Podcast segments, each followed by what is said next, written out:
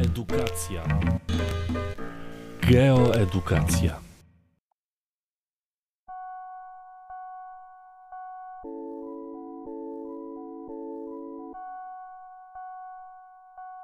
Czynniki klimatotwórcze. Klimat jest to w największym uproszczeniu średnia stanów pogody. Albo mówiąc jeszcze inaczej, pogoda, jakiej możemy się spodziewać w danym miejscu o danej porze roku. Obecnie przyjmujemy, że aby określić klimat danego obszaru, potrzebujemy przynajmniej 30 lat obserwacji, no i oczywiście pomiarów przede wszystkim składników pogody. Klimat określamy najczęściej za pomocą dwóch elementów: za pomocą temperatury oraz opadów. Natomiast nie interesują nas tylko i wyłącznie same średnie wartości, ale również ich przebieg w ciągu roku. Na to, że klimat w różnych częściach świata potrafi być od siebie skrajnie różny, będą wpływać czynniki klimatotwórcze, o których właśnie sobie teraz powiemy. Czynniki klimatotwórcze możemy podzielić sobie na dwie grupy. Pierwsza z nich to są czynniki strefowe. Jeżeli w geografii mówimy, że coś występuje strefowo, to mamy na myśli to, że nawiązuje swoim rozkładem do szerokości geograficznej, że dany czynnik, dana cecha zmienia się wraz ze wzrostem szerokości geograficznej. A więc, mówiąc jeszcze inaczej, wraz z oddalaniem się od równika.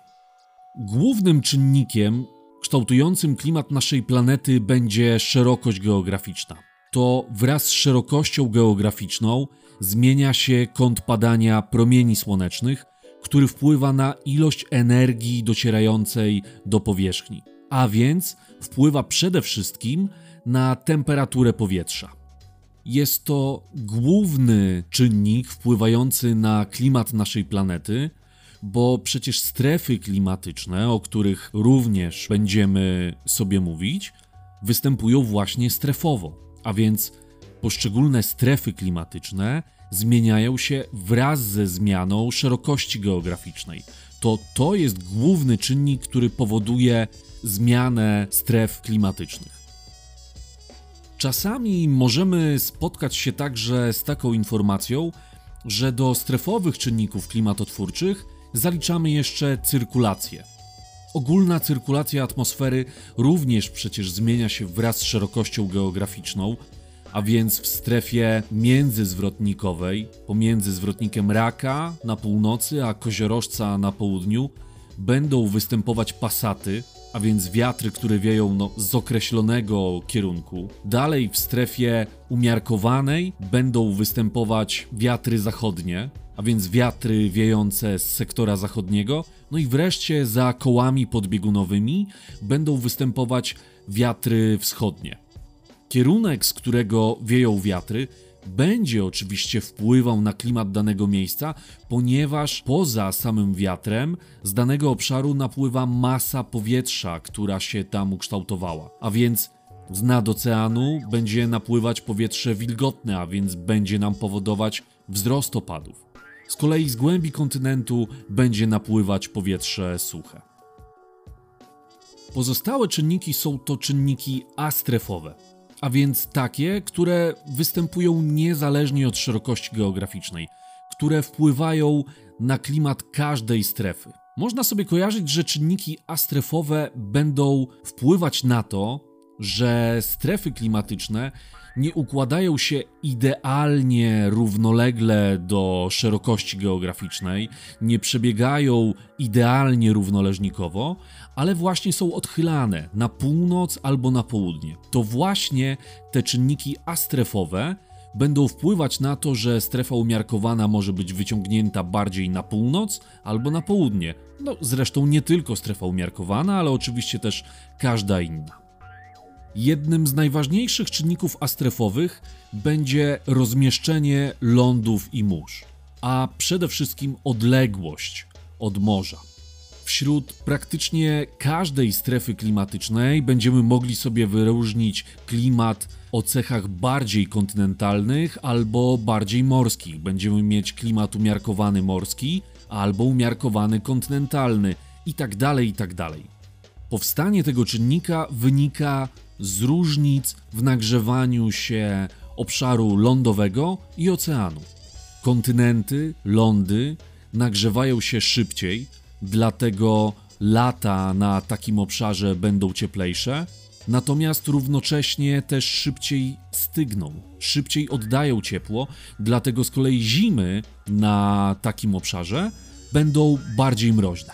Efekt jest taki, że klimaty o cechach bardziej kontynentalnych, a więc bardziej oddalonych od oceanu czy też od morza, będą miały większą roczną amplitudę temperatury powietrza, a więc różnica temperatur pomiędzy latem a zimą będzie większa. Klimaty obszarów, które znajdują się w pobliżu oceanu, na wybrzeżach mórz i oceanów, z kolei będą bardziej łagodne, będą się cechować mniejszą amplitudą temperatury powietrza. Ocean się wolniej nagrzewa, a więc lata na takim obszarze będą chłodniejsze. Natomiast równocześnie też ocean wolniej stygnie, dłużej potrafi magazynować ciepło, dlatego zimy z kolei na takim obszarze będą cieplejsze w porównaniu do tych, które występują w głębi kontynentu na tej samej szerokości. Poza wpływem na temperaturę, odległość od mórz i oceanów będzie oczywiście też wpływać na opady atmosferyczne na obszarach położonych w pobliżu wybrzeży opady będą większe i będą rozłożone bardziej równomiernie w ciągu roku. Na obszarach położonych w głębi kontynentu nie dość, że te opady będą mniejsze, ich roczna suma będzie mniejsza, to jeszcze będzie znacznie wyraźniej zaznaczać się przewaga opadów letnich. Drugi czynnik astrefowy, wpływający na klimat, Będą to prądy morskie. Prądów morskich wyróżniamy sobie dwa rodzaje. Ciepłe prądy morskie będą oczywiście podnosić temperaturę danego obszaru, no, ponieważ powietrze nagrzewa się od podłoża. A więc jeżeli w danym miejscu oceanu znajduje się cieplejsza woda, to też powietrze znajdujące się nad nią będzie cieplejsze. Jeżeli to powietrze będzie napływać nad ląd, no to oczywiście będzie podnosić temperaturę na tym obszarze. Ale ciepłe prądy morskie to także jest większe parowanie, a więc większa ilość pary wodnej zawarta w powietrzu, która następnie może spaść w postaci opadów nad kontynentem. A więc ciepłe prądy morskie, podsumowując, będą wpływać na wzrost średnich rocznych temperatur oraz na wzrost sumy opadów. Chłodne prądy morskie będą oddziaływać zupełnie odwrotnie, a więc będą powodować spadek temperatury powietrza oraz zmniejszenie sumy opadów atmosferycznych. Kolejny czynnik astrefowy to będzie wysokość nad poziomem morza. Jest to na tyle istotny czynnik, że odpowiada on za nie tyle nawet odchylanie się tych stref klimatycznych, co za powstawanie całkowicie odmiennego klimatu w obrębie danej strefy klimatycznej. Jeżeli różnica wysokości jest dosyć duża, czyli mówiąc jeszcze inaczej, jeżeli góry są dość wysokie, to na ich terenie może powstać klimat astrefowy, klimat górski. Klimat górski zawsze będzie się cechował niższymi temperaturami, ponieważ wraz z wysokością temperatura powietrza maleje. W przybliżeniu jest to wartość 0,6 stopnia Celsjusza na każde 100 metrów wysokości. I drugi czynnik, na który będzie wpływać wysokość nad poziomem morza, to będą opady atmosferyczne. Ale tutaj trzeba sobie zdawać sprawę, że te opady będą rosły, ale tylko do pewnej wysokości. Opady oczywiście występują z chmur. Jeżeli góry są na tyle wysokie, że ich górna granica występuje powyżej chmur, które mogą nam przynosić duże opady, to w pewnych miejscach od pewnej konkretnej wysokości suma opadów może zacząć maleć. Ale ogólna zasada jest taka, że klimat górski będzie się cechował niższą średnią roczną temperaturą powietrza oraz wyższą roczną sumą opadów atmosferycznych. Kolejny czynnik to będzie układ głównych pasm górskich. Bardzo dobrze wpływ tego czynnika zaznacza się w Azji, gdzie Himalaje położone równoleżnikowo uniemożliwiają napływ mas powietrza z nad Oceanu Indyjskiego w głąb kontynentu, no i stanowią wyraźną barierę i jednocześnie też wyraźną granicę pomiędzy wpływami morskimi a kontynentalnymi. W Europie również mamy pasma górskie, które ułożone są równoleżnikowo, ale dominującą cyrkulacją powietrza w Europie jest cyrkulacja strefowa. Wiatry w Europie wieją głównie z zachodu na wschód i pasma górskie, które są ułożone równoleżnikowo, nie przeszkadzają masom powietrza z nad Atlantyku w docieraniu w głąb kontynentu. Gdyby Pireneje, Alpy, Karpaty zamiast układu równoleżnikowego miały układ południkowy, napływ morskich mas powietrza ograniczałby się do znacznie mniejszego obszaru. Kolejny czynnik wpływający na klimat to będzie rozczłonkowanie linii brzegowej.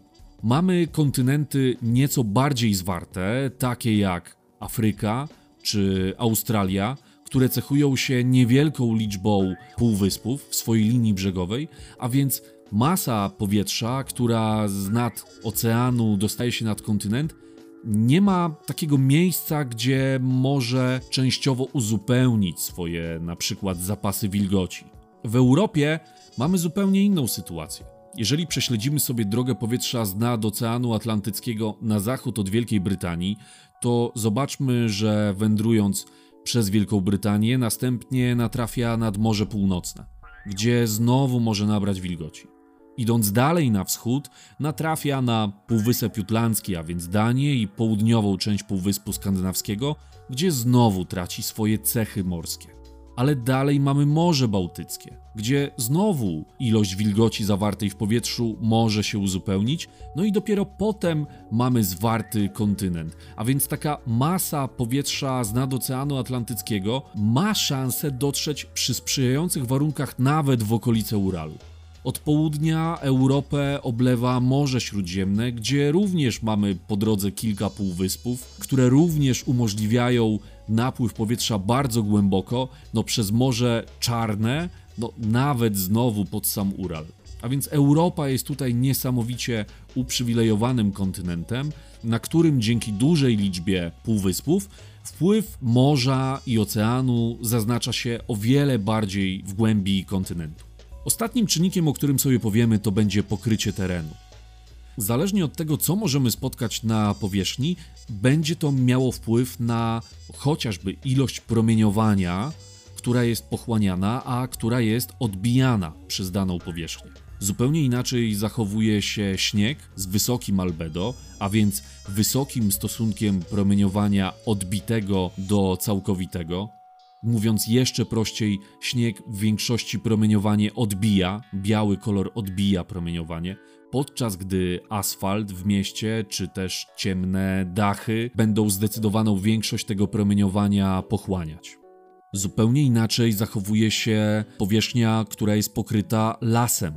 Lasy będą cechować się tym, że temperatura powietrza będzie niższa w lecie, ale z kolei nieco wyższa w zimie. Z kolei wpływ miasta jest na tyle istotny i tych nagrzewających się dachów czy też ulic, że w mieście bardzo łatwo widzimy tą różnicę, doświadczamy jej, bo centrum miasta potrafi być bardzo mocno nagrzane w okresie upałów, ale również w zimie możemy zauważyć dużą różnicę temperatur. Wystarczy popatrzeć na to, jak długo śnieg leży w centrum miasta i wyjechać poza obszary miasta i zobaczyć, że albo jest go poza miastem na polach więcej, no albo po prostu jest, a w mieście już go nie ma, bo stopniał. To zjawisko jest to tak zwana miejska wyspa ciepła, która zawsze cechuje się wyższą temperaturą od otaczającego obszaru oraz nieco wyższymi opadami.